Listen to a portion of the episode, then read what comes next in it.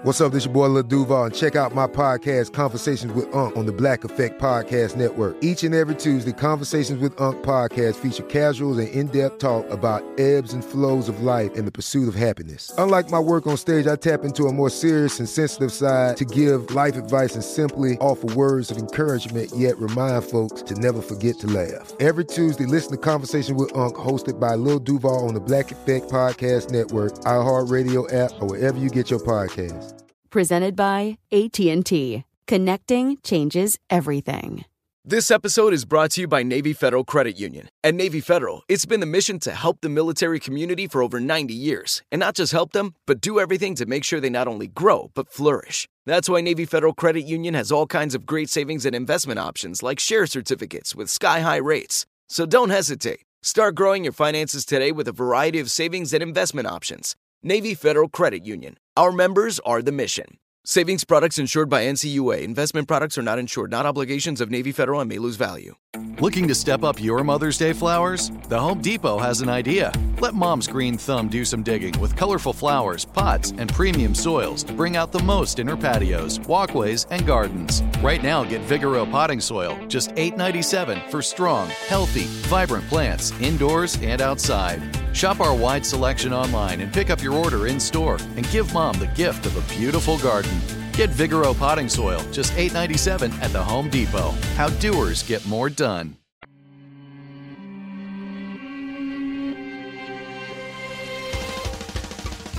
Welcome to Creature Feature, production of iHeartRadio. I'm your host of Mini Parasites, Katie Golden. I studied psychology and evolutionary biology, and today on the show, Brood X. There's often generational battles. Boomers complaining about millennials, Gen X complaining about Zoomers, Zoomers duking it out with Boomers in the Thunderdome. But perhaps as we have our petty generational fights, we should stop to consider what's happening under our feet. Something is stirring. In fact, millions of somethings are stirring. Brood X is about to emerge, and we should put aside our petty squabbles about whether millennials eat too many avocados or Zoomers do too many TikToks about avocados and prepare ourselves for Brood X that has been waiting 17 years to emerge from the ground. What is Brood X? Should we panic? Must we accept Brood X as our new leaders? And how might we ingratiate ourselves to them? Discover this and more as we answer the age old question How is it fair that swarms of baby turtles are considered cute, but swarms of bugs are considered, quote, horrifying? Joining me today to discuss Brood X and other mass spawning events is author of the book Where Am I Now? actress and unofficial president of all millennials, Mara Wilson. Welcome. Thank you so much for having me. I'm very excited to talk about this Brood X. It sounds a lot scarier than it actually is, I think. or is it? No, you're right. That's true. Uh, yeah, it, it, sounds scary. It sounds like this is our comeuppance as a species, and we're about to face the the music, the very loud music. Uh, but no, it, it is it is actually a very very interesting thing in evolutionary biology. So this Brood X is a mass cicada bloom. First, I want to ask you, Mara, how, how's your feelings towards cicadas? You know, I, I don't think they have them where I grew up or at least mm. not in the ways that they do on the East Coast because yes. I they so so 17 years so they were because I do remember hearing about them when I was a teenager. Yeah. Uh, so probably when I was that was 2004. So I would have been 16 or 17 and I do remember spending my summer on the East Coast and I think that was the first time I'd ever heard cicadas. yeah. Yeah, I think we do get so I grew up in San Diego and I think we get some cicadas there. Yeah. But definitely we don't get the mass uh, breeding yeah. events. That happens on the East Coast. I think like maybe I'd heard them before but I didn't know what they were. Whereas mm. whereas when I lived on the East Coast like I definitely I, I'd heard cicadas and and I knew what they sounded like. And I think yeah, I was I was like visiting family on the East Coast and 2004 and I was like, what's this weird noise in the trees that seems to be everywhere? And what are these like dead bodies littered on on the ground? So uh so yeah. so yeah, so I'm kind of indifferent to them. I don't think that they're they're like I, I like the sounds of crickets chirping. I don't mind the sounds of cicadas so much. Uh, it is a bit overwhelming and it is a bit gross when like their corpses littered the streets, but uh but again, I haven't had to deal with that as much. So uh so it's it's not you know, it's not as much of an annoyance as like as like coyotes are to me or I like see. or or like snails or things like that where i'm like gross you know Yeah. Well, So, good uh, thing you missed the giant snail episode that we oh did. yeah i'm oh god Ugh, snails gross me out so much i i'm sorry katie but i'm gonna have to skip that episode because i think they're i think they're the grossest things ever My friend Bridget also, uh, she's been on the show, also disgusted by snails. yeah Uh, so I won't tell you the story about when I was a toddler. I used to just eat garden snails. whoa Uh, i mean that's that's you know that's that's french that's uh It that's, is, uh, right? yeah that's gourmet very Basque, yeah. yeah exactly Now I wouldn't. I, I can't eat. Uh, I can't eat escargot. Maybe it's because I like as a kid. It's just like you know what? I've eaten enough snails, so I think I'm good. Yeah, I, I've heard it's also not very good unless it's prepared a certain way. So Yes. uh, it's like it's like one of those things that turns out kind of rubbery and and yeah. Yeah, I don't know how I managed. The reason uh, I, I know I ate snails because I barely remember anything from that age is that my mom said that I would come, I would go out in the yard and then come back and I had like snail shell all over my face. Oh my god, I'm sorry. Ugh, ugh, I can't. Oh, I'm sorry, Mara. I can't. I, had can't. To. Yeah, had I'm gagging. I don't. I haven't done that in quite a while. Though, I know, don't I know, but just the idea is is Uh, uh, Yeah. Well, that's that's your gross out of the episode. Thanks Yep. for thanks for being a champ. I figured there would be one. So, yeah, so cicadas, maybe not that gross, but maybe a little intimidating. So, this spring in the US, we are welcoming millions of cicadas into the world in a mass hatching event. So, yay! yeah. I guess like before we talk about the mass spawning, let's talk about like what what even is a cicada? Right. They are a very loud bug. They are a true bug. They're like, we call a lot of insects bugs, but there are just a few species that are known as like true bugs, Yeah. uh, and others that I guess are wannabe bugs. I don't know. But uh, Is it like how there's so, no such thing as a fish? Like I, I always thought Mm. like bug was kind of like a fake name that that was just sort of grouping a bunch of different creatures together. There's actually, But there yeah, is there is actually there is such a thing. There is actually true bugs. Yes. So yeah, I mean, taxonomy gets very. Mm, I don't know. There's a lot of gray areas. There's a lot of like you know, like with you mentioned with fish. There there are like ray fin fish, and then uh, but a lot of things that aren't fish are called fish. Like jellyfish are not fish. They're Yeah. cnidarians. Um, we're actually going to talk about some more cnidarians uh, at the end of the episode. Uh, which will be very strange. But yeah, so so cicadas, true bugs, and they're actually related to leaf hoppers, those cute little leaf-shaped bugs that are really good jumpers. Oh, yeah. And they they come in really interesting shapes. So I think we did an episode on leaf hoppers before, but yeah, they are very interesting bugs, very beautiful. They are. That's like one of the things that like blows. It's it's like like if you ever want to blow like a four year old's mind, you know, show them a picture of a leaf hopper. Because I remember like I remember being in like preschool and kindergarten and going to I don't know if it was a nature preserve or what, but seeing leaf hoppers and stick bugs and Yeah. just losing my shit. Like what? Yeah. How does this Yeah. exist? How does Right. this? How is this a thing? Yeah, it looks yeah they look like made up bugs that someone like paper mached together Yeah. and was like yeah i'm just gonna make a bug that's a leaf. But I never would have thought they were related to cicadas. yeah yeah. Like leaf hoppers have that sort of triangular shape. So they're different so there's there's leaf bugs that have the sort of flat leaf and then there's leaf hoppers where they still look like leaves but they're like kind of folded up leaves where they they have that triangular shape uh, and they're really good jumpers. If you've ever like you you may see something that looks like a little leaf, but then it has like little legs, and then you try Yeah. to pick it up, and then it just almost disappears by how quickly it can jump. That's a Yeah. leaf hopper. And cicadas are sort of like bigger versions of this, except they don't they don't uh, typically camouflage as leaves. They have wings and a thick triangular body. There are many species of cicadas, and they come in a variety of colors from black to brown to green. There's even orange and blue hues, and they are fairly decently sized. So the smaller species are about uh, 0.75 uh, inches or about two centimeters, and the largest species can be over two and a fourth inches long or 5.7 centimeters. So, you know, big. meaty. Yeah. I've I've seen them before and they are pretty big. The ones that I've seen were pretty big. Yeah. Yeah. Like you don't want to get hit in the face with them, like when you're when you're on your bike, just for example, no reason. I, I mean, I I haven't had that happen, but I have had uh, what are the, the the Jerusalem beetles or not Jerusalem? They're like the Oh, big, yeah. or what? are- What are the big? Jerusalem crickets? What are, are, are? It's not Jerusalem crickets. What am I thinking of? They're like the big flying. There's these big flying things that are like big and blue. They look like giant bees. Uh, oh yeah, those are. I don't know what they're called. We have them in Southern California. I think they're June. Are you thinking about June bugs? June bugs? No, they're not June bugs because they're they're like they they like fold in on themselves. They they like roll up and they fly and they're like brightly colored and uh, they look like they're like some kind of flying beetle. Oh, and uh, but I've I've gotten one in my hair before. oh yeah, I was yeah. like by my friend's pool and one got caught in my hair.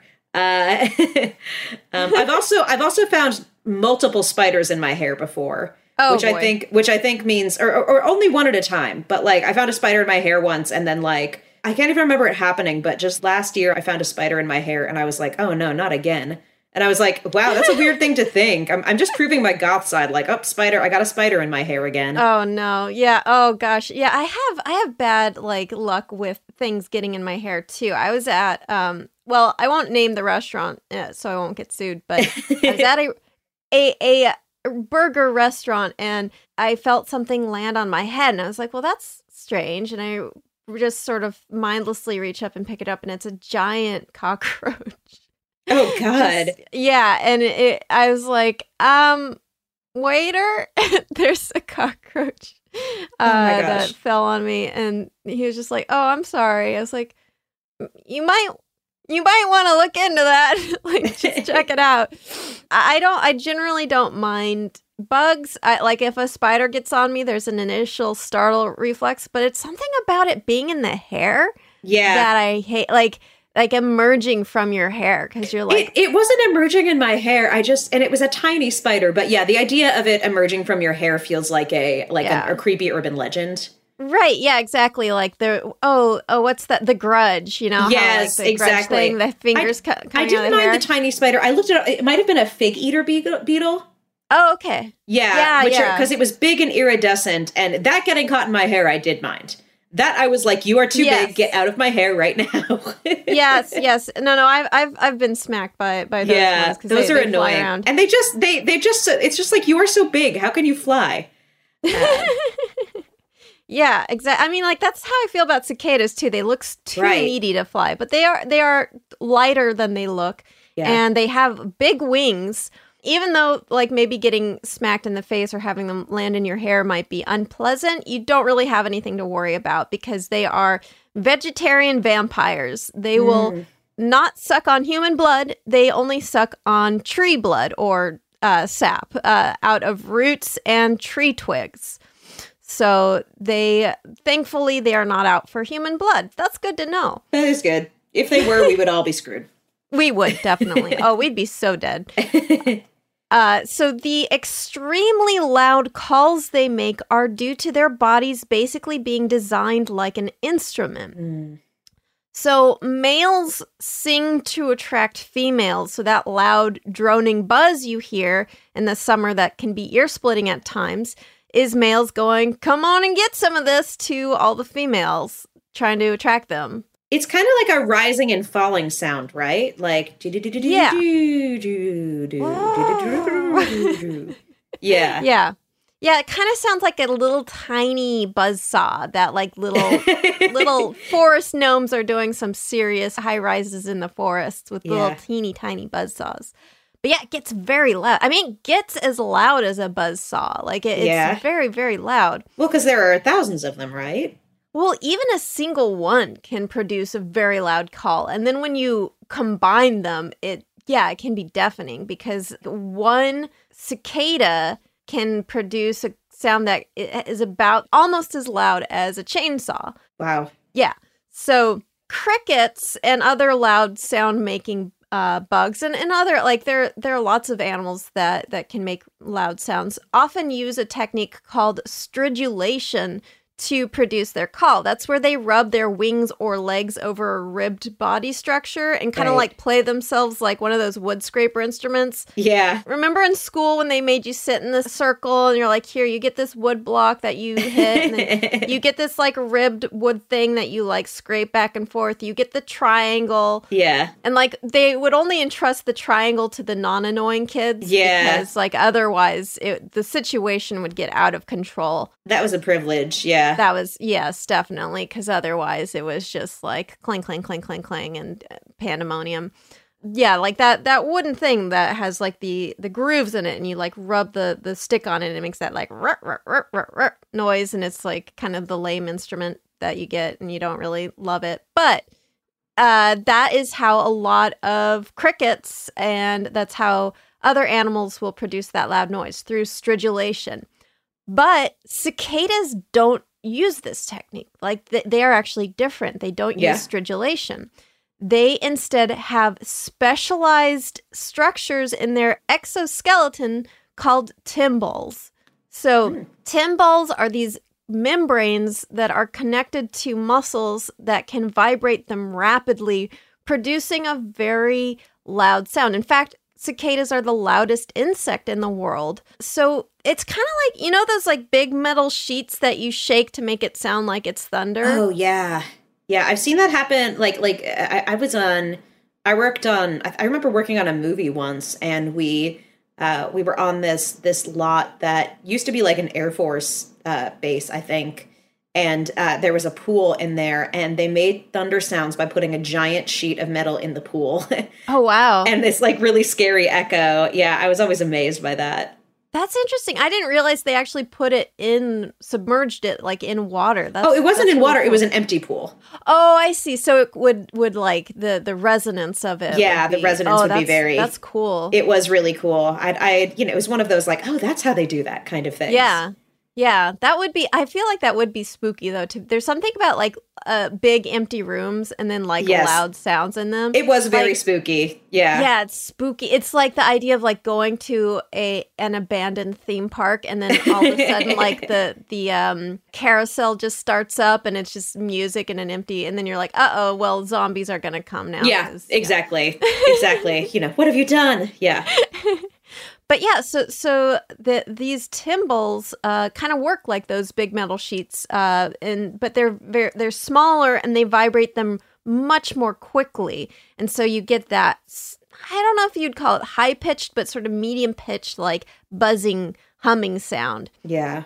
And uh, in I, I provided you with lovely images of cicadas and like a little a little animated uh, Yeah. textbook illustration that should I don't know how helpful this animation is. I'll include it in the show notes so everyone can see it. But basically, it's showing like, look, it's this membrane and it goes, it like sort of wobbles in and out. I think it, I Uh, find it really interesting. Also, I love mm-hmm. that it's from a site called cicadamania.com. Everybody has I've their got a thing. subscription. Everybody Yeah, has yeah. their thing that they love. Yeah. I'm I'm actually subscribed to Cicada Biweekly, but yeah, it's uh, it, it looks and it's interesting because it's this kind of ribbed structure. It looks mechanical. It looks Yeah. like a machine part. In fact, the whole cicada looks very robot like to They me. do. It looks like an alien machine, you know, kind of like a mixture between organic and machine, uh, which I find pretty cool. But yeah, so that's how that uh, that sound is produced. And just just for fun, I will play a really loud cicada. I- I'll make sure it doesn't. It's, it's not going to blow out your ears because I'm going to control the volume. Um, so don't worry. but you know, the, this it's it sounds like construction work. Here is what it sounds like.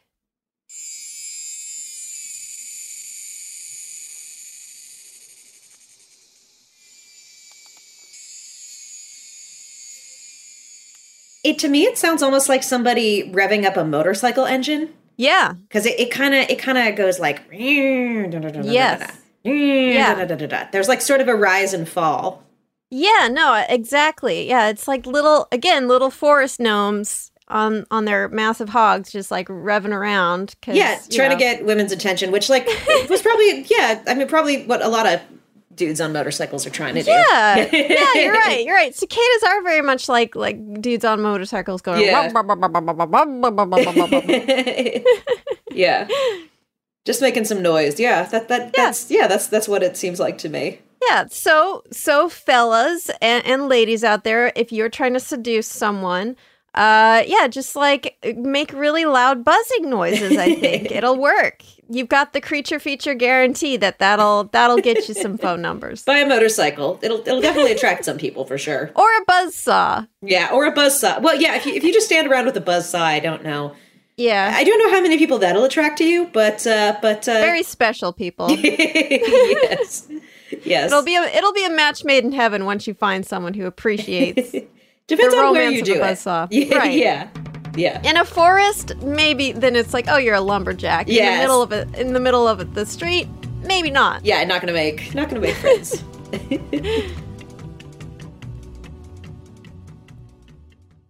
The Home Depot wants every mom to have their own outdoor oasis this Mother's Day, whether that be a new space to relax or a beautiful garden upgrade. At the Home Depot, you could give mom a gift that's as unique as she is with a stylish and comfortable place to entertain or relax for the mom who does it all. And with convenient delivery, you won't have to stress over getting it to her either. Looking to step up your Mother's Day flowers for the mom who's great with gardening? Let Mom's Green Thumb do some digging with colorful flowers, pots, and premium soils to bring out the most in her patios, walkways, and gardens with the Home Depot's Mother's Day savings event happening now. Get Vigoro potting soil, just $8.97 for strong, healthy, vibrant plants indoors and outside. Start your Mother's Day shopping and saving today by checking out the Home Depot's extensive selection online at homedepot.com or directly in store near you with convenient pickup and delivery options. See homedepot.com slash delivery for details. The Home Depot, how doers get more done. Become a part of the fast growing health and wellness industry with an education from Trinity School of Natural Health. Trinity graduates can empower their communities through natural health principles and techniques, whether they go into practice to guide others toward their wellness goals or open a store to sell their favorite health products. Trinity grads are equipped to change lives. With 19 online programs and flexibility to fit your busy schedule, including the popular Certified Natural Health Professional, you can get the training that helps you turn your passion into a career. And here's the best part you can earn the certification in less than a year. From herbology to naturopathy and health coaching, Trinity allows you to make a meaningful difference by helping others live healthier, happier lives. Don't wait any longer to pursue your passion for natural health. Enroll today at trinityschool.org. That's trinityschool.org. Spring is a time of renewal, so why not refresh your home with a little help from Blinds.com?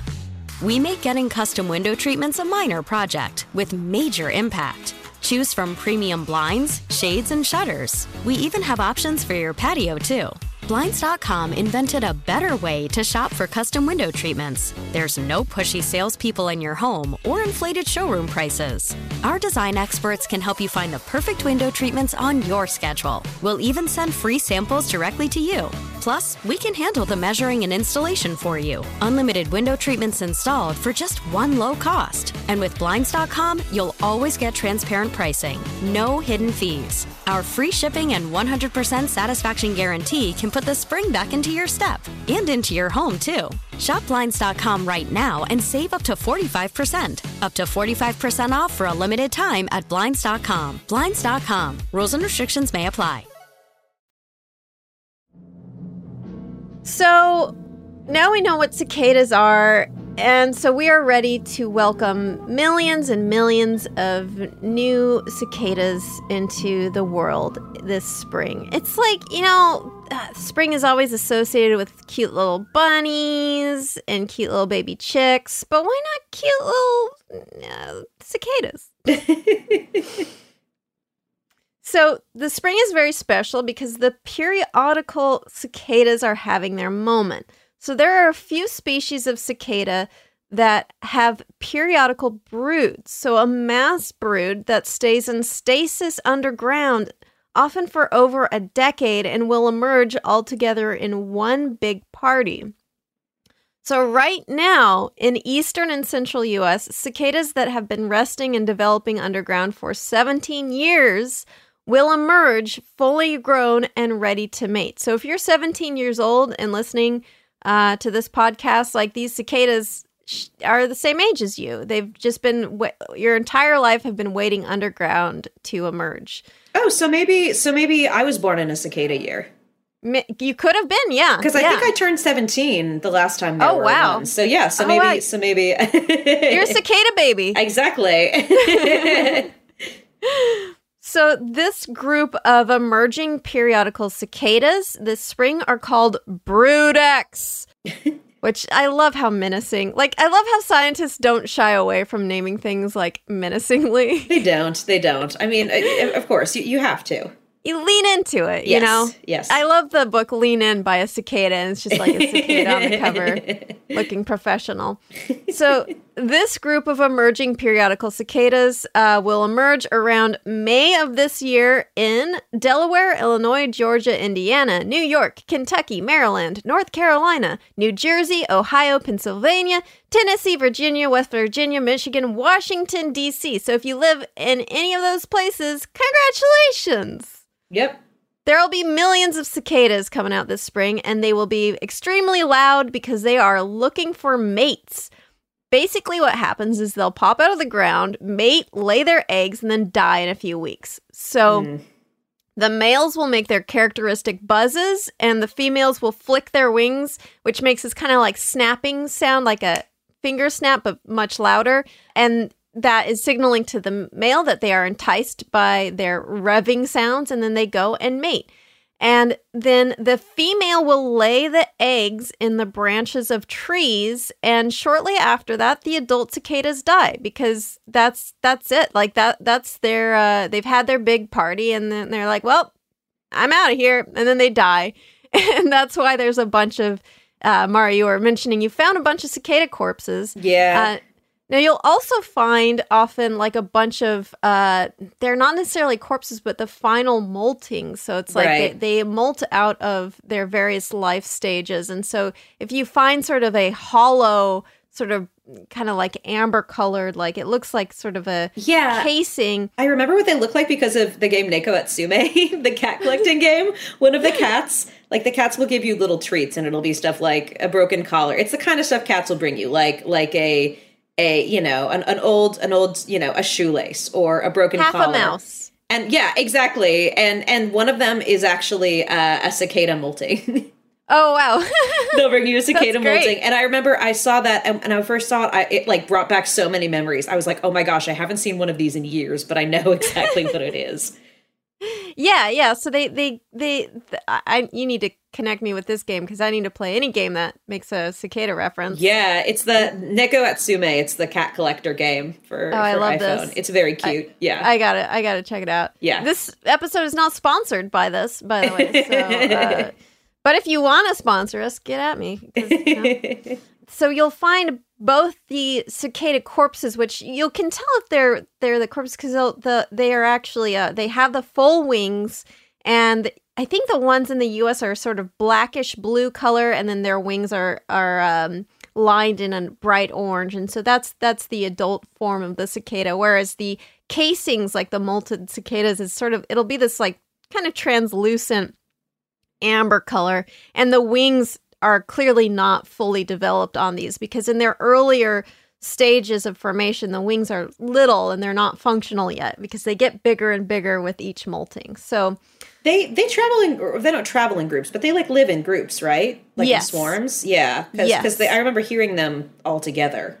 Yes. Yeah, Yeah. I mean like this is the this is sort of the entire point of this mass uh emergence from the ground is that they emerge all at the same time basically.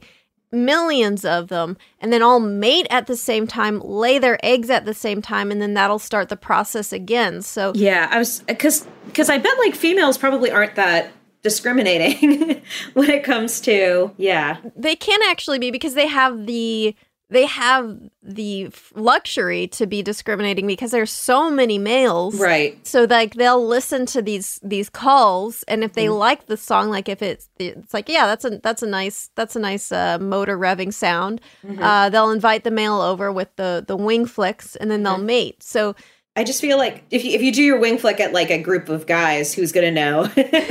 How do they know who it is? No, not you. That guy. That guy. No, that one. No, that one over there. No, not you. Yeah. That's a really good question. I'm not sure. I would imagine it may have something to do with timing, like they hear a call and then mm. they sort of do a wing flick at them right after their call. But yeah, you're right. Like the, there must be some. That's a really good question. I wonder if there's any research on like how they are able to like directionally mm-hmm. locate mm-hmm. where the stuff is coming from. I'm sure they probably have some a, very interesting auditory system. Yeah. Their their their auditory system actually also works as a resonance chamber. So it's like mm-hmm. they they have this very complex little machine apparatus. So I wouldn't be surprised if they have some very complex way of being able to uh, differentiate the direction of sound so that that would yeah make it easier to I mean that that's yeah, that's a really good question. I went to theater school. I'm very familiar with resonators, with using your vocal resonators. And uh, so so yes. My that, what now? What'd you call me? just the the uh, the using yeah, using using the different parts. Yeah, that's that's mm-hmm. so res- resonance is something that uh, you know, I, I admire in other creatures. They're natural born actors. Uh, yeah. but they yeah, but uh, especially with they live and die the, on the stage. Yeah. uh, and also with like how many of them are trying to uh, for, exactly. yeah, yeah, it's true. Oof. It's true. When the female lays the eggs, they'll actually lay them in the branches of trees, and then again, the adult cicada was like, "Well, we had our big party. Now, now we're out. See ya," and yeah. they die.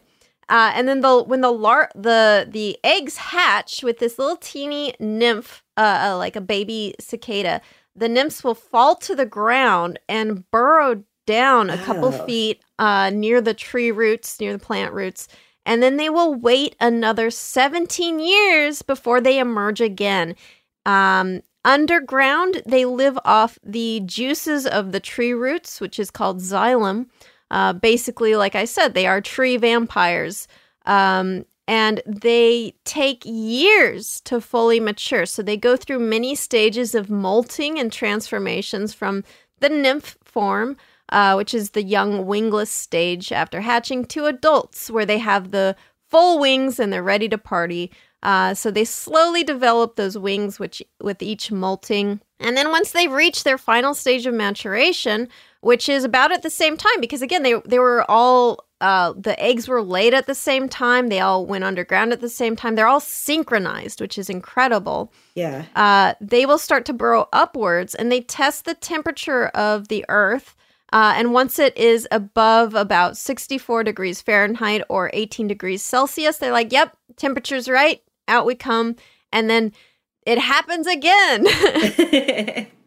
and they actually leave a bunch of holes in the ground uh, which for me that's like the spookiest part. It's not seeing all the yeah. cicadas; it's like seeing the holes. Like, do you ever have you ever read a Junji Ito, uh, the, like his horror comics? No, I don't think I have, but it, I mean that does sound creepy. There's a horror manga where it's like th- all these human-shaped holes in a cliff face, and like people like God. go inside and just get sucked up uh, it's kind of it's just like all these like little cicada holes it's just it's a little creepy that's that i don't know why but that's the part that kind of creeps me out and it's not it's not trypophobia i don't have that that's the yeah the fear, the fear of, holes. holes yeah it's it's not really that i think it's just the knowing what they are like that's where like the, this brood comes out from i don't know gives yeah. me gives me the shivers um i mean but, i feel like if you grew up in southern california or or you know anywhere in the Southwest, you probably holes in the ground mean snakes. right. So I always, you know, my dad would always say, never put your your uh, your hand or foot somewhere you can't see. Yeah. Yeah, no, that's a good point. Yeah, because like I remember when I was a little kid and uh, I was like digging around in the dirt and I found a hole. I was like, oh, I'll, I'll dig down in this hole. It's scorpion, scorpion in yep. there. Don't do yep. that. Yeah, don't do uh, that. That's I, I have I have family that live in the desert and they're just kind of like, well, the cat killed another scorpion today. Yeah. And scorpions yeah. are so common to them. And I'm like, uh, I'm like, I'm like, that's a bit overwhelming for me. Scorpions yeah. are, I, I think they're fascinating and cool, but, uh, yeah. but I wouldn't want them, I wouldn't want them to be doing battle with my cats or me. Yeah. They're great parents, scorpions are, but they, I don't want them in my room. I, I've, uh, I'm uh, like in my parents' house where I grew up, where actually I am right now because I'm visiting my parents because Yeah. the vaccine, hooray! yeah. We're right next to sort of this uh, arid canyon area, and Yeah. so for whatever reason, the bugs loved my room. Maybe they could sense a kindred spirit, but Yeah. I would get like scorpions would get in there, and it's like it would only be my room for some reason, and, Yeah. or maybe I was the only one looking around for scorpions. But I get scorpions. I got uh, like a planarian once. It's like weird, uh, sort of worm thing, and I, I got the. You mentioned. I, I think it was a misnomer. You were talking about the uh, fig beetles, but the Yeah. um, but Jerusalem crickets are around here as well. So I got Yeah. got one of those. Those are very in my room. creepy. Those are creepy. Uh, their faces, something about them. I don't know, but yeah. So so I got a bunch of weird bugs, including uh including scorpions. Never a cicada though. Only heard them from a distance. Speaking of bugs and them encroaching on us. You may be asking, why do they do this mass brooding event? Is it just to scare us? What's going? Is it an intimidation thing? Oh God, why are they doing this? So, it's interesting because most cicada species aren't like this. They don't lay in wait for 17 years and then emerge en masse. Like, uh, they live for a few years and they have like annual mating cycles, just so- typical stuff. Uh, the periodical brooding cicadas are interestingly different. Like, their whole name is based on this this brooding habit. They're called Magicicada, uh, which sounds like it's like a magic cicada, which is I, I love, uh, but it actually comes from the Latin ma- magi or magi. I think it's magi, Magi, um, yeah. which means to a great extent. So it's basically saying like there there's a bunch of them. But I also like to think that it's because they're magic, just like magic cicada. Yeah. But the purpose of this huge brood emergence is probably safety in numbers. Right. There there are so many of them.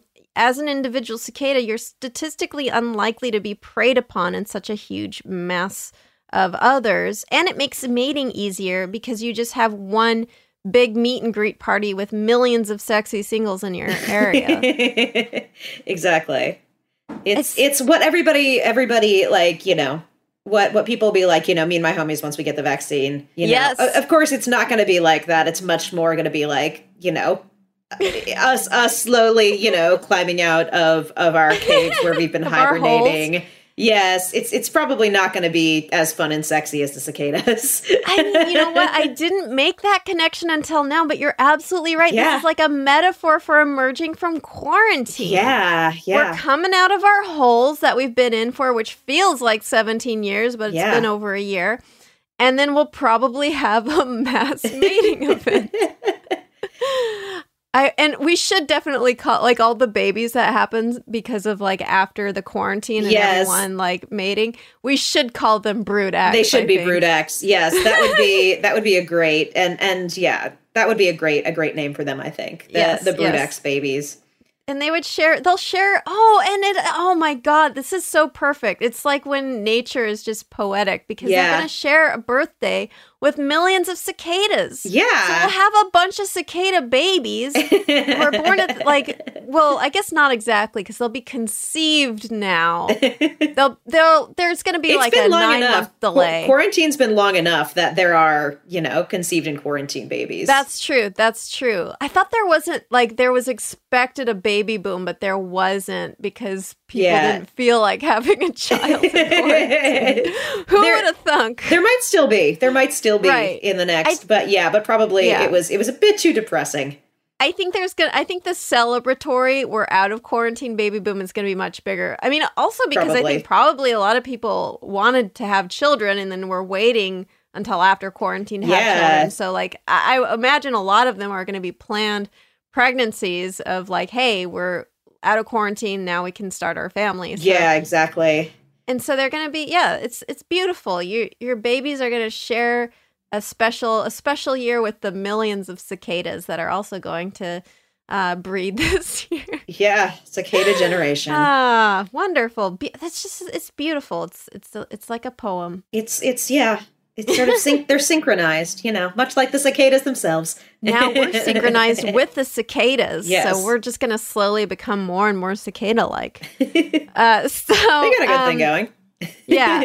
another proposed theory for why they have such a long brooding cycle is that it makes it hard for predators to adapt to your weird intervals. So, like, if you Right. are only like you only emerge every 17 years, evolutionarily, it's kind of difficult for predators to have like they don't have a lot of predators don't have a lifespan of 17 years. So, matching up with with that and being able to develop specific um, evolutionary traits to be able to prey upon you is harder.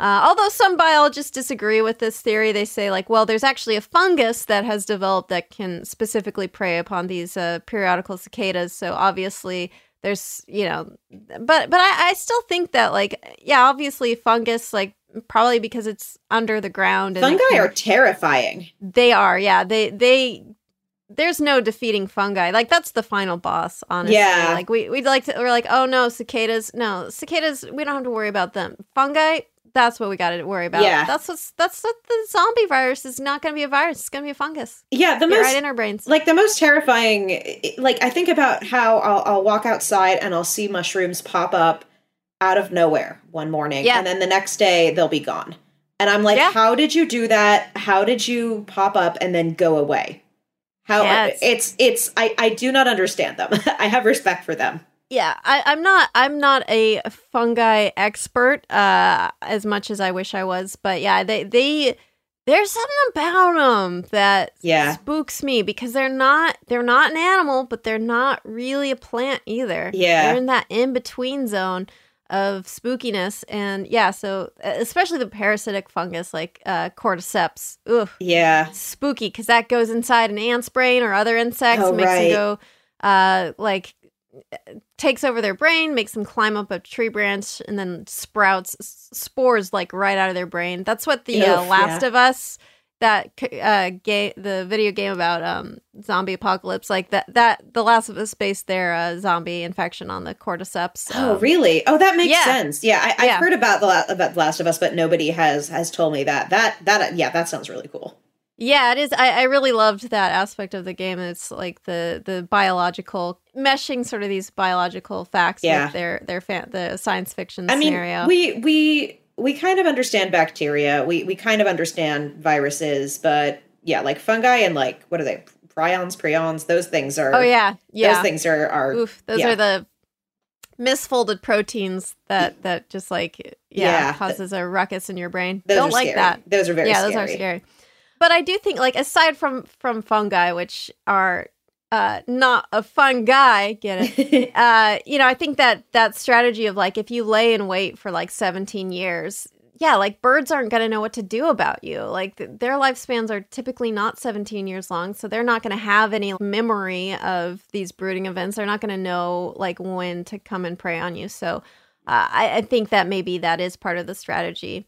Um, interestingly, sometimes there are stragglers who either come too early or too late to the br- big brooding party. So it's not not perfect, you know. Uh, nobody's perfect. Pobody's nerfect, and that applies to cicadas too.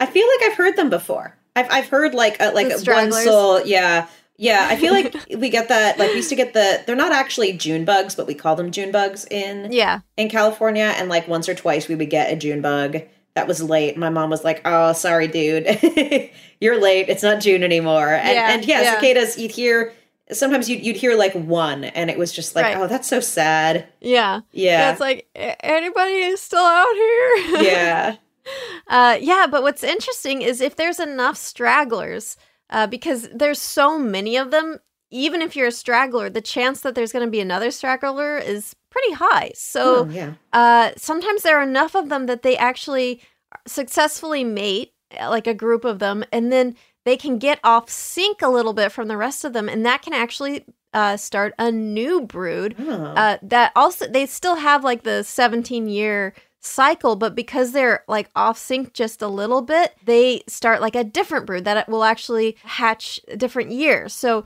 there are many different um, cicada broods so brood x is not the only one there are cicada broods that emerge every 17 years there are some that also emerge every 13 years so slightly different species Yeah, because I know I've heard cicadas at times that weren't just Yes. that wasn't just 17 years ago. Yes, because there. Well, first of all, there's the cicadas that aren't periodical brooders, so they they are around every year, um, and they they don't do this behavior of waiting 17 years. They, Yeah. they have like a yearly reproductive cycle. But you may be saying like, well, I- I've seen like mass emergence of cicadas, and it hasn't been 17 years since I've seen it, and that's because like they're they're on these different cycles. So this Yeah. is not. It's not that this event only happens every seven, 17 years.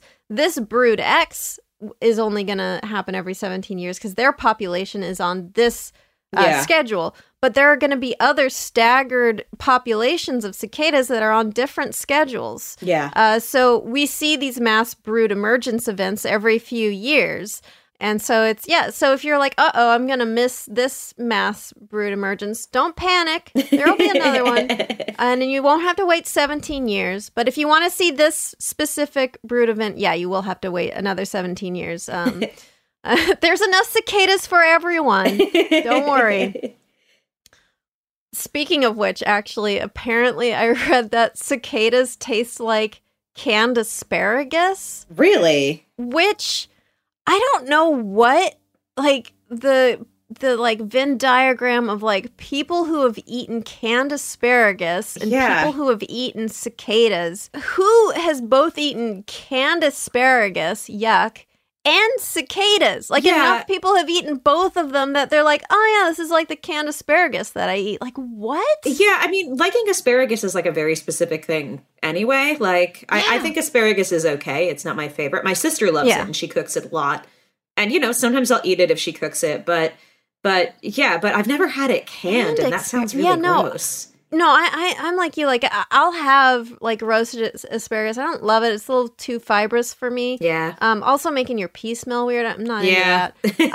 um. But like, but the but can't I couldn't like eat it. Something about canned asparagus just ugh, does not appeal to me at all. But then it's like. Who's eat like I well actually you know what? I guess it makes sense. The kind of person who would regularly eat canned asparagus probably would eat a cicada just out of curiosity.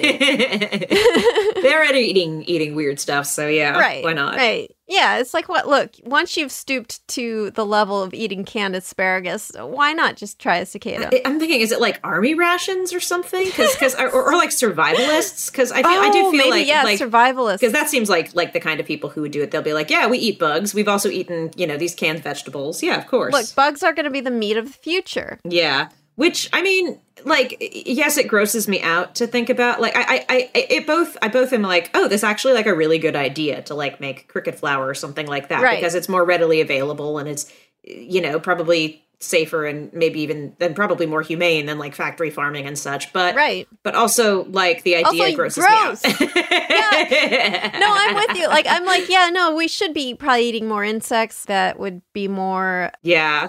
Ecologically good for the planet uh but yuck gross icky no Yeah. Yeah. I, am like I, I and I think it's entirely cultural. I don't think there's any real logic to it. There are places where people do eat insects and like it's totally normal and fine and they'd probably Oh, like yeah, look exactly. at our they'd probably look at our food like they'd probably look at like a Carl's Jr. like burger and be like, "What the hell?" Like, yeah, oh, exactly. gross. No, it totally is cultural, Uh, and I feel like there's yeah, and and people and you can like survive pretty well off of uh, Yeah, off of bugs. there was a guy. Yeah, there was a guy that uh, was accidentally got stranded. I think somewhere in Australia, like in the desert brush area, and he survived by eating witchetty grubs, which are these big, like sort of.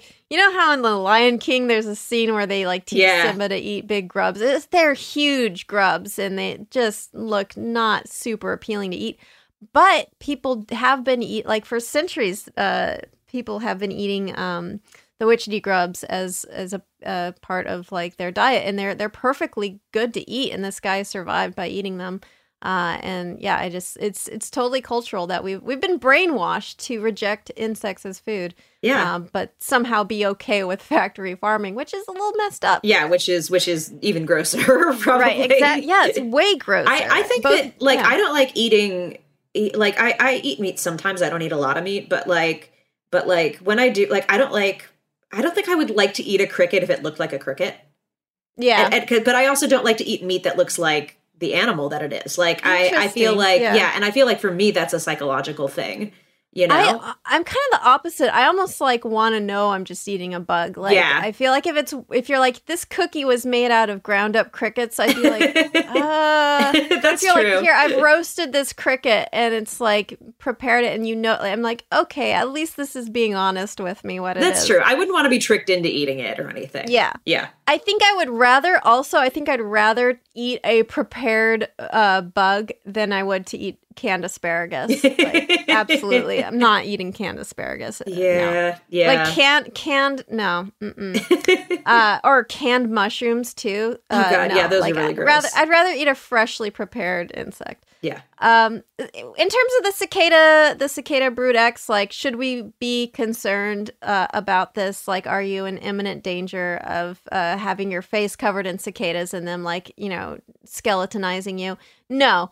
Uh, cicadas are harmless to humans. They don't sting or bite. Uh, they are loud. So if you live near where this is happening, you might have some tough nights. But uh, you know, they're not. They they don't hurt humans. They also don't hurt the. Uh, they don't really hurt the trees or crops or anything. They're not like locusts. They don't destroy crops. Uh, they will suck the juice out of tree twigs, which also doesn't really hurt the trees that much. Like it seems actually to just kind of like prune the trees. They don't really do lasting damage to the trees.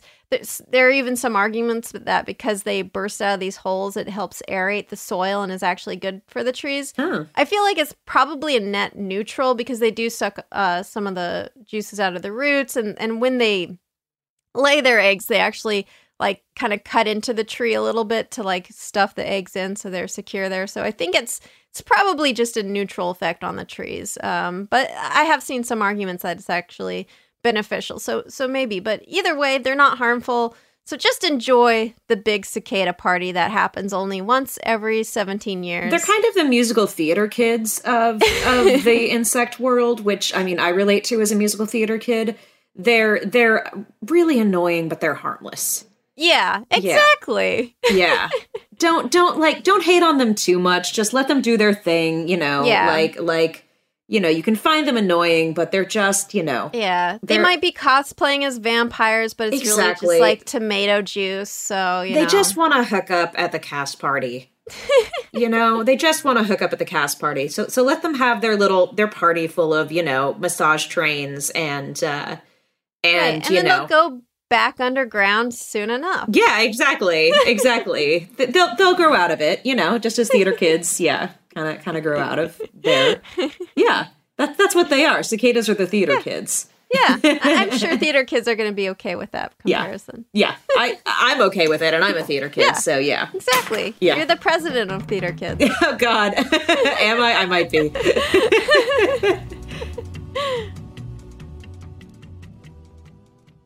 The Home Depot wants every mom to have their own outdoor oasis this Mother's Day, whether that be a new space to relax or a beautiful garden upgrade. At the Home Depot, you could give mom a gift that's as unique as she is with a stylish and comfortable place to entertain or relax for the mom who does it all. And with convenient delivery, you won't have to stress over getting it to her either. Looking to step up your Mother's Day flowers for the mom who's great with gardening? Let Mom's Green Thumb do some digging with colorful flowers, pots, and premium soils to bring out the most in her patios, walkways, and gardens with the Home Depot's Mother's Day savings event happening now. Get Vigoro potting soil, just $8.97 for strong, healthy, vibrant plants indoors and outside. Start your Mother's Day shopping and saving today by checking out the Home Depot's extensive selection online at homedepot.com or directly in store near you with convenient pickup and delivery options. See homedepot.com slash delivery for details. The Home Depot, how doers get more done.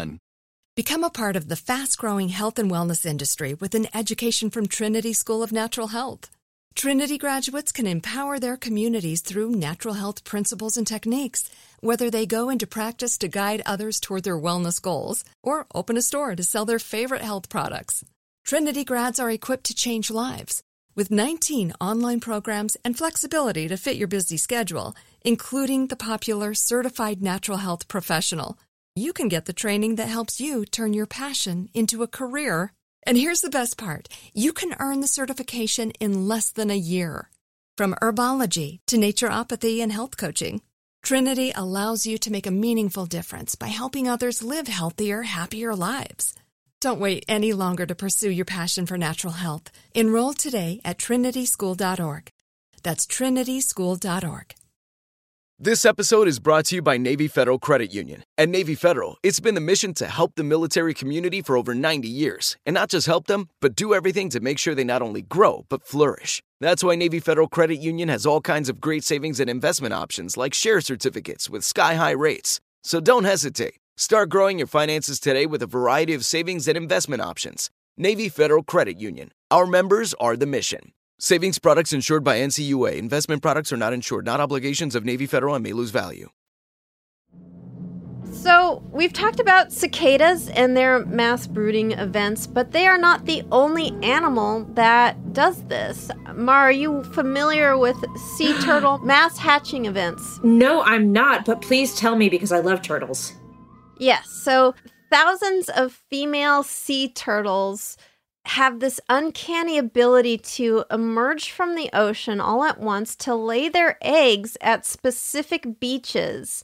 So there are olive ridley sea turtles are one such species who will emerge by the thousands to Oh lay their eggs at select beaches like uh, there's a beach called uh, Ostional in Costa Rica, and they seem to specifically select particular beaches to all come and lay their eggs en masse. And because they're all coming at the same time to lay their eggs, that means the eggs will all hatch around the same time as well. Wow.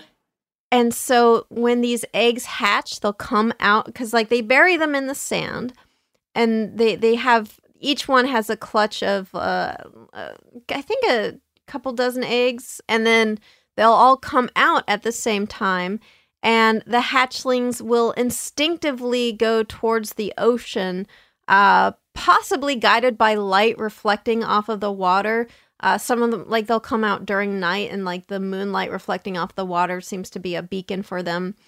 These uh, turtles, even though there are so many of them, actually surprisingly few will reach adulthood because they're small and delicious, like little, Oh. like little cinnamon buns. Yeah. Uh, and so, like, there are lots of scavengers and predators who uh, wait for these events. They they know it's happening, and these are very tasty treats for them because they're so defenseless and they they don't they can't move that quickly. So when they emerge, they have this very dangerous trek to the ocean. And so having this mass hatching event again gives you safety in numbers. Like you Right. are, you know, you may not make it to the ocean, but like you're m- much have a much better chance if you're one of like thousands and thousands of individuals than if it's just you coming out and then like a seagull's going to immediately see you and just snatch you up. So yeah, that these these mass turtle hatchings they they happen all over the world, um, but like often these populations of sea turtles prefer specific beaches. So there are often these events that that people wait for these turtles to hatch and and watch them, or like I would love sometimes to do that. I, Yeah, I, I yeah, love turtles. Yeah.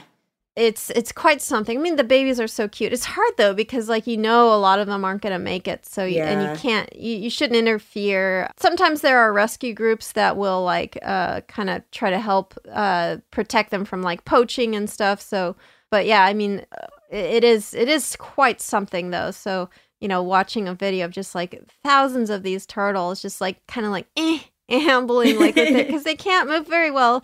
Uh, they just kind of like use their little flippers to like kind of push themselves forward, and it's just like Yeah. eh, I like the little patterns that they leave in the ground. Yeah. I'm looking at the little patterns they leave, and it, it, Yeah. it does look like they're just moving forward very, very slowly, just Yes. inching. It's very cute. I mean, they're hustling. You can tell they're hustling as fast as they can. Unfortunately, that's just not very fast. yeah. Uh, but yeah, they they they really they really try to gun it to the ocean, but they can they can only move so fast because they're these little tiny little tiny like sand dollar sized things, and they they just yeah it's.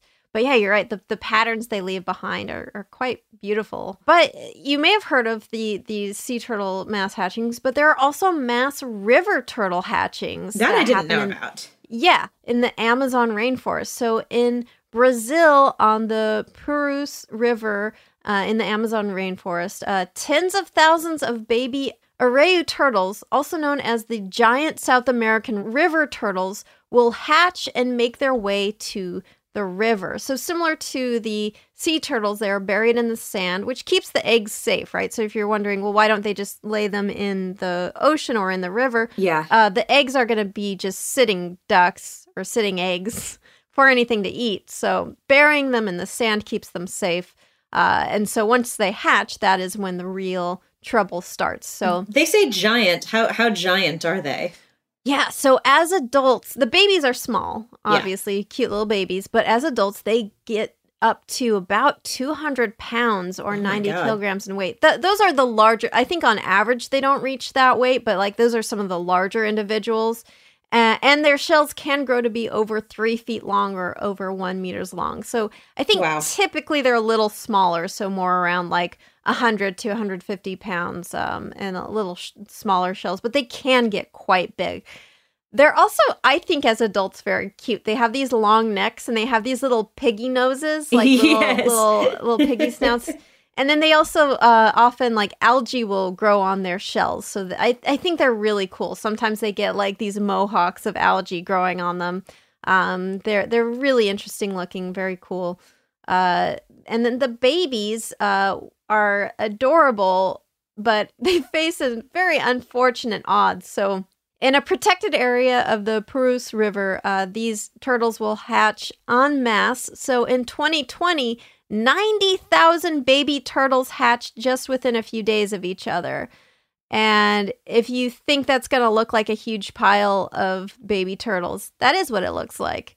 Wow. So, yeah unfortunately, even though there's just so many of them, you, would think like, well, God, there must be like huge numbers of these turtles. Unfortunately, only about 1% of them will reach adulthood. Yeah. So it truly is just a law of large numbers. Like you want to make as many babies as you can because their odds are so slim and you just want to make sure that some of them will make it to adulthood. What are their what are their predators? Do you know? I mean, there's probably I mean, a lot of different things. Yeah, a lot, for the sea turtles, there are a lot of like birds are mm-hmm. a big one, but there are also plenty of small sharks like in the ocean that are really good predators. What about the river ones? And the river ones, again, I mean, there are a lot of scavenging birds that freshwater birds that will prey for them, and then um, I'm pretty sure uh, I mean, there are a lot of big fish uh, in these rivers that are would be happy enough to eat them. There's also otters, river otters, I believe, that live in the area. Oh yeah, river otters are scary. Like I like I like otters, but river otters are scary. They're they're yeah, they're serious.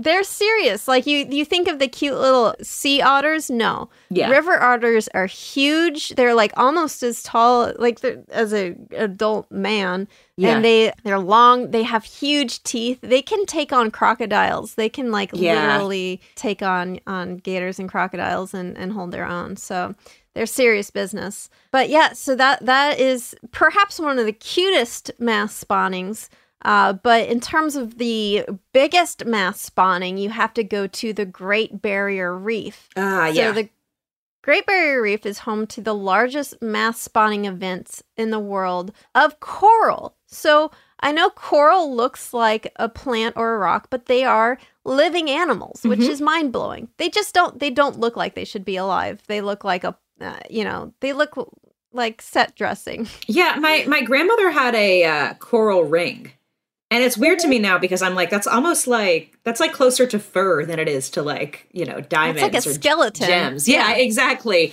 And it was a very pretty ring, but yeah. I think about it now and I'm like, oh, so weird that that was alive once. Yes, yes. And so coral are very much alive. They are cnidarians, which is the same phylum as jellyfish and sea mm. So, yeah, they're actually related to jellyfish and sea anemones. They are often colonials, so that means they form these huge groups of many individual polyps. So, a polyp is like just like one individual. Like you see, if you see a big branching thing of coral, chances are there are like thousands of individual polyps or hundreds of individual polyps like on this piece of coral. Yeah. Um so a polyp uh, generally speaking for coral is like a sort of oval structure. For some coral they look more like sort of a long flower with a stem. Some of them are more squat. Some of them look sort of like a flower bulb. Some of them look more like pine cone shaped. But it's this is a living it's got it's a living animal with like living tissue and it eats. They'll they'll filter feed and they they like will come out of this um these corals and like uh you know use use their flowering organs to like catch prey and, and filter feed and just whatever is floating around. So colonial polyps will often share sort of a base uh, either formed by fibrous proteins or calcified materials uh, and so that will form these big, beautiful structures that you see yeah. in the barrier reef. There are two main types of coral there are soft corals and stony corals. Soft coral, uh, you may not even realize they're coral because they look, uh, they, they don't look hard. They are, are visibly soft. They look sort of like a bunch of sea anemones or flowers. Is that this? Oh yeah, you you have a picture of yellow ones, and yes. yeah, they look like they they look like those bottle brush tree you know, kind yeah. of things. Yeah, they look like spiny, but they look soft. Yes, yes, they they are they are softer. They uh, don't generally have that like hard calcified skeletal structure. They're held together by jelly-like tissues, and they but they also do have some spiny structures that will support them. I was going to say, do they feel soft to touch? Uh, yeah, so part of them would feel soft to touch, but the part of them that is the sort of like base that's holding them together is going to be a little more firm, sort of like spiny, like like tree branches. Right. But yeah, like the the definitely the polyps themselves is going to be softer, but hard coral is going to feel hard. so yeah. the the stony coral uh, is the stuff that you probably think of when you think of coral. They look like mineral, more like a mineral than an animal, but they are alive. So there are a bunch of tiny polyps on uh, stony coral skeletal structures. And like these polyps are, they're less sort of like flowery looking than soft corals. They're more, a little more conical shaped.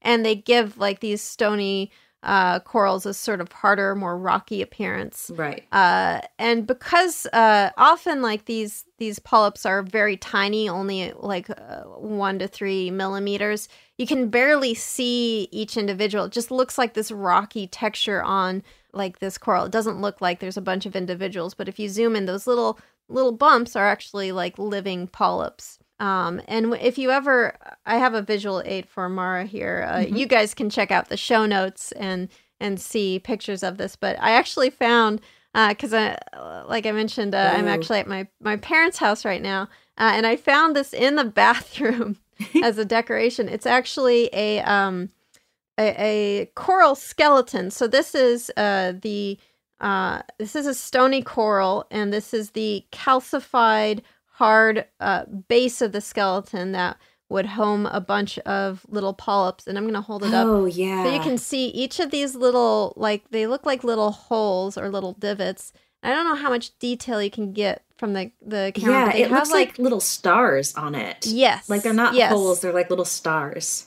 Right because each, that the little t- like that was home to each of these polyps that had this like radial sort of branching structure so each of those little like like feathery kind of star structures is where that that little polyp would have grown and have that like radial symmetry like a sea anemone or like a jellyfish um, but it was like a little individual.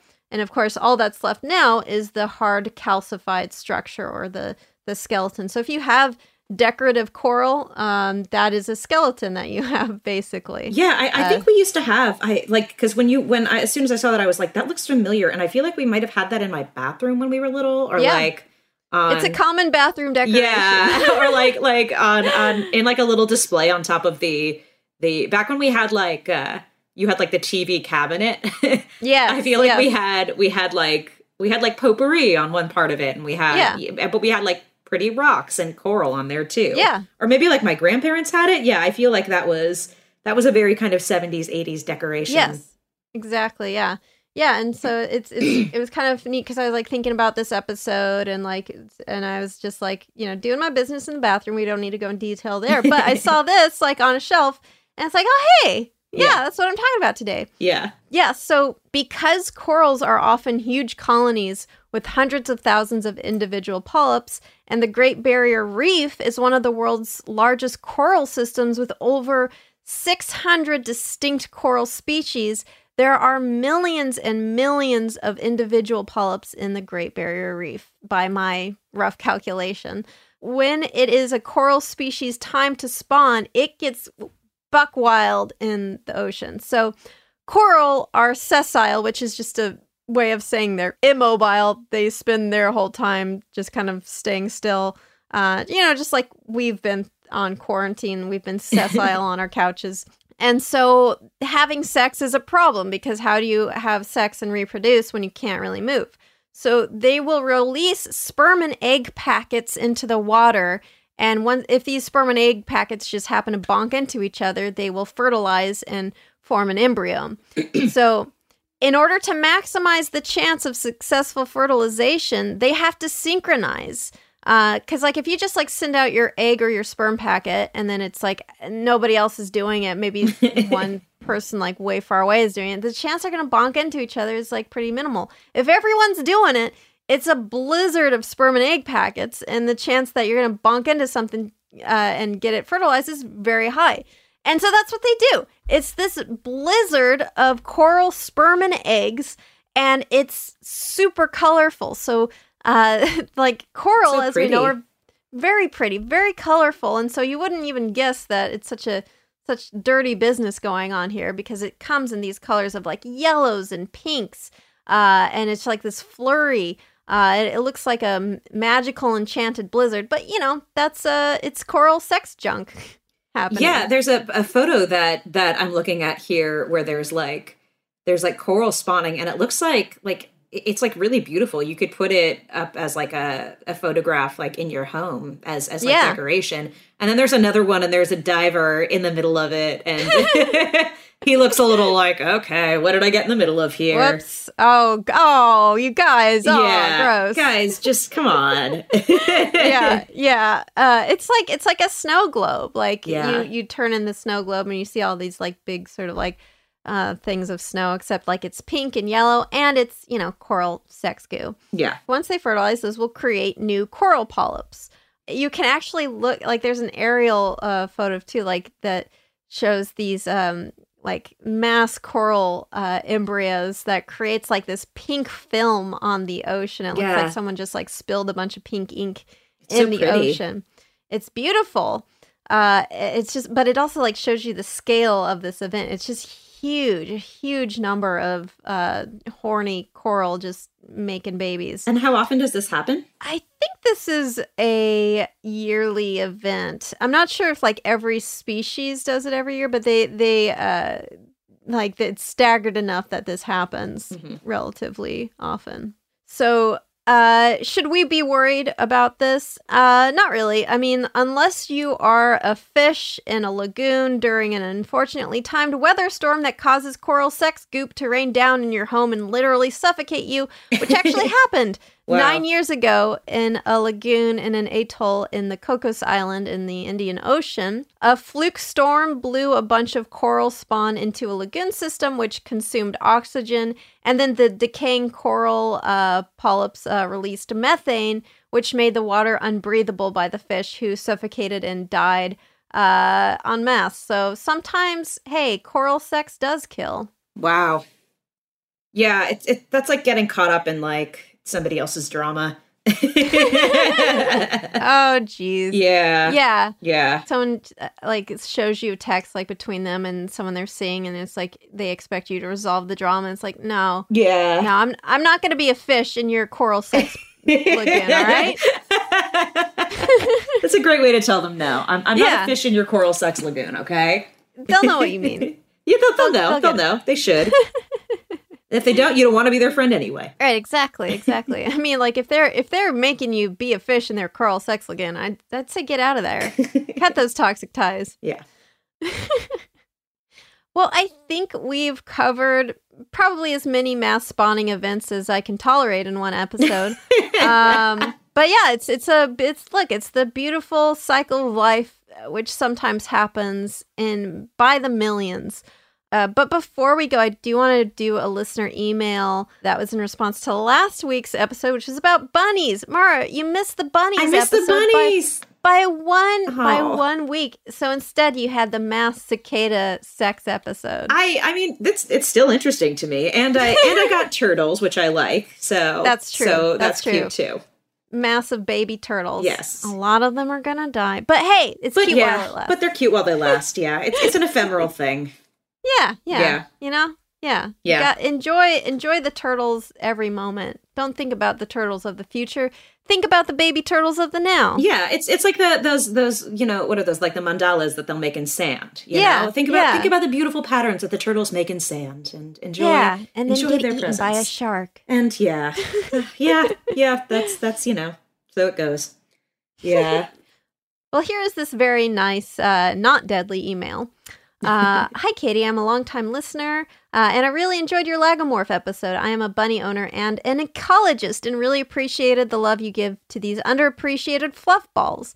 I just wanted to tell you a few cool things that I've learned about pet domestic rabbits. First, they can be letterbox trained fairly easily and successfully, especially if they're spayed or neutered. I think in the show I threw a little bit of shade at bunnies. I said that you can try to litter box train them, but I think it's sort of on whether they want, whether they feel like it or not. Yeah. Um, but apparently, it's uh, I, I look mea culpa. Apparently, bunnies will fairly readily poop in a litter box. That's good to Um, know. although- they, they seem very yeah. stubborn. Domestic. Every domestic Yeah. bunny I've met has has been like, I have a mind of my. Like people think cats Yeah. are hard to control. Bunnies. Yeah. Yeah. Oh, but yeah, but it's a whole new like cats are sort of like a little bit, but they're they're coy and playful about it, where they're like, "Ooh, maybe will I, won't I?" But they they do, Yeah. they do love you, and they. But like bunnies, Yeah. they're like, "No, no, Yeah. you think you're gonna get me to do something? Uh uh Yep. I'll kick you in the face and pee on you." Yes. I've had exactly. that happen to me. Yeah. Exactly.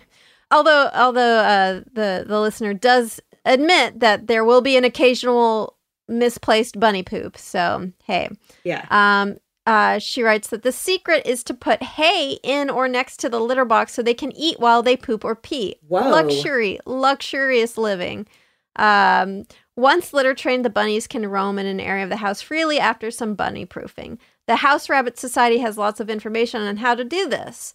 I also just wanted to mention a few other super cute bunny behaviors. When they are very excited, bunnies will do a jump and a shake their bodies midair, which is called a binky. and when they are very relaxed, they will dramatically flop over on their side. Wow. That's so cute.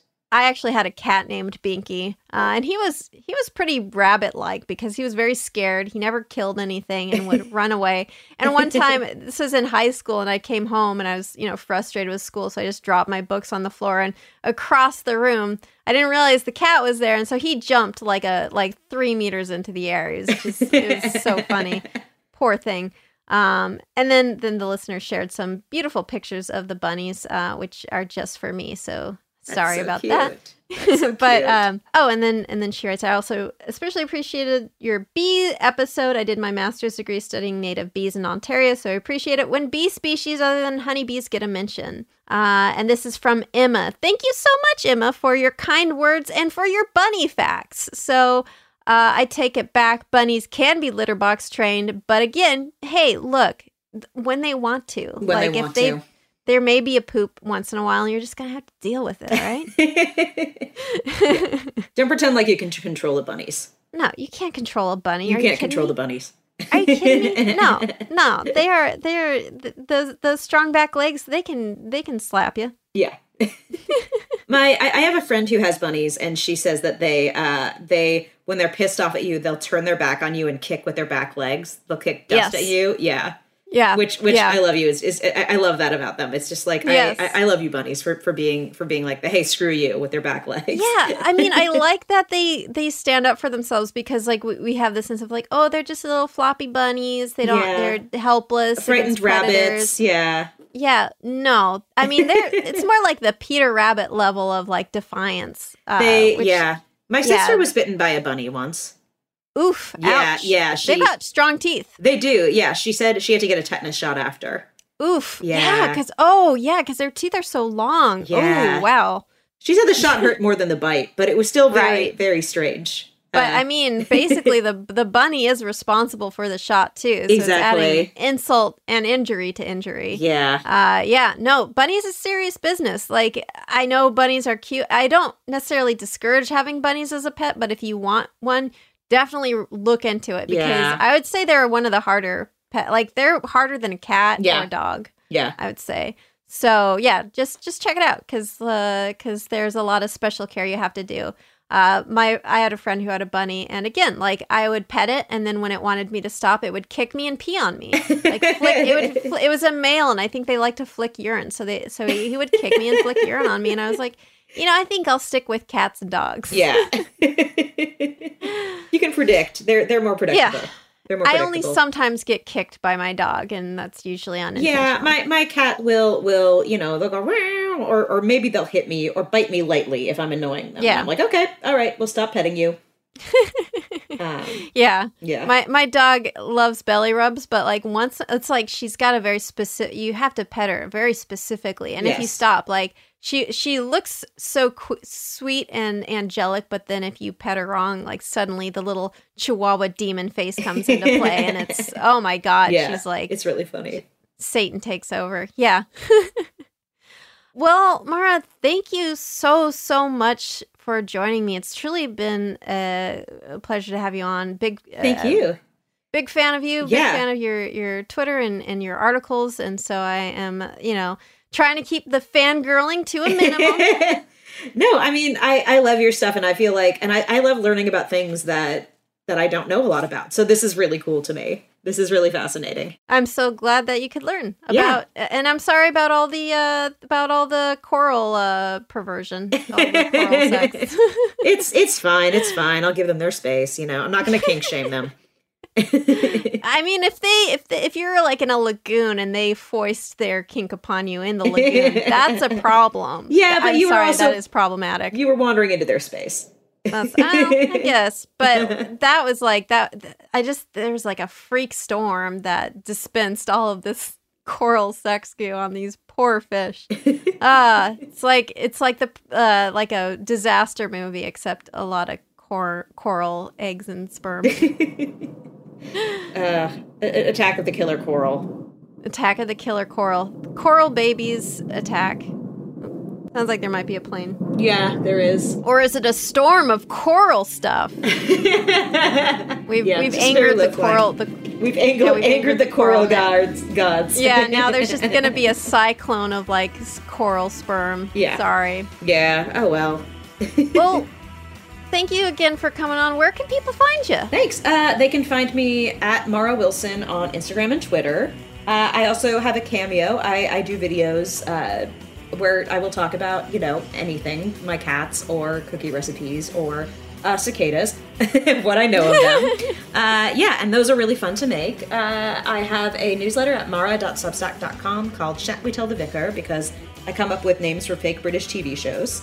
Uh, Nice. In them every time I have an can you- I- don't want to put you on the spot, but can you can you do Uh, one? I can, I can, yeah, I can. There's, uh, I'm just here to do the hoovering. Uh, there's that one, Beamish and Quigley, uh, Bubble and Squeak. Um, you know, Uh, that's perfect. yeah, it's, uh, it's, and, and, and sometimes it's kind of hard to tell which ones are real and which ones aren't. Oh yeah, no, I would believe it if you. It's like like I'm just here to do the hoovering. I, I would totally think it was one, a real one. That's great. And you can find the show on the internet at Creature Feature Pod on Instagram, at Creature Feat Pod on Twitter. That's F E A T, not F E E T. That is something very different. Uh, you can also send me an email at creaturefeaturepod at gmail.com with all your questions, bunny pictures, coral questions. If you have a problem with cicadas making loud sex noises, just let me know. Send me an email. Uh, and I'm Katie Golden. You can find me at Katie Golden on Twitter, where I just post all my Katie thoughts. Um, and as always, I'm also pro bird rights. Um, or is pro bird rights me? Am I birds? We'll find out on Twitter. Uh, thank you so much for listening. If you enjoyed the show and you leave me a rating and review, I will read it and it'll make my day. I'll, I'll be floating on cloud nine all day long when you leave nice reviews. I really appreciate them. And thanks to the Space Cossacks for their super awesome song Exolumina. Creature features a production of iHeartRadio. For more podcasts like the one you just heard, visit the iHeartRadio app, Apple Podcasts, or hey, guess what? Wherever you listen to your favorite shows, I don't judge. Even if you're listening in, in, in like a coral sex lagoon, that's fine.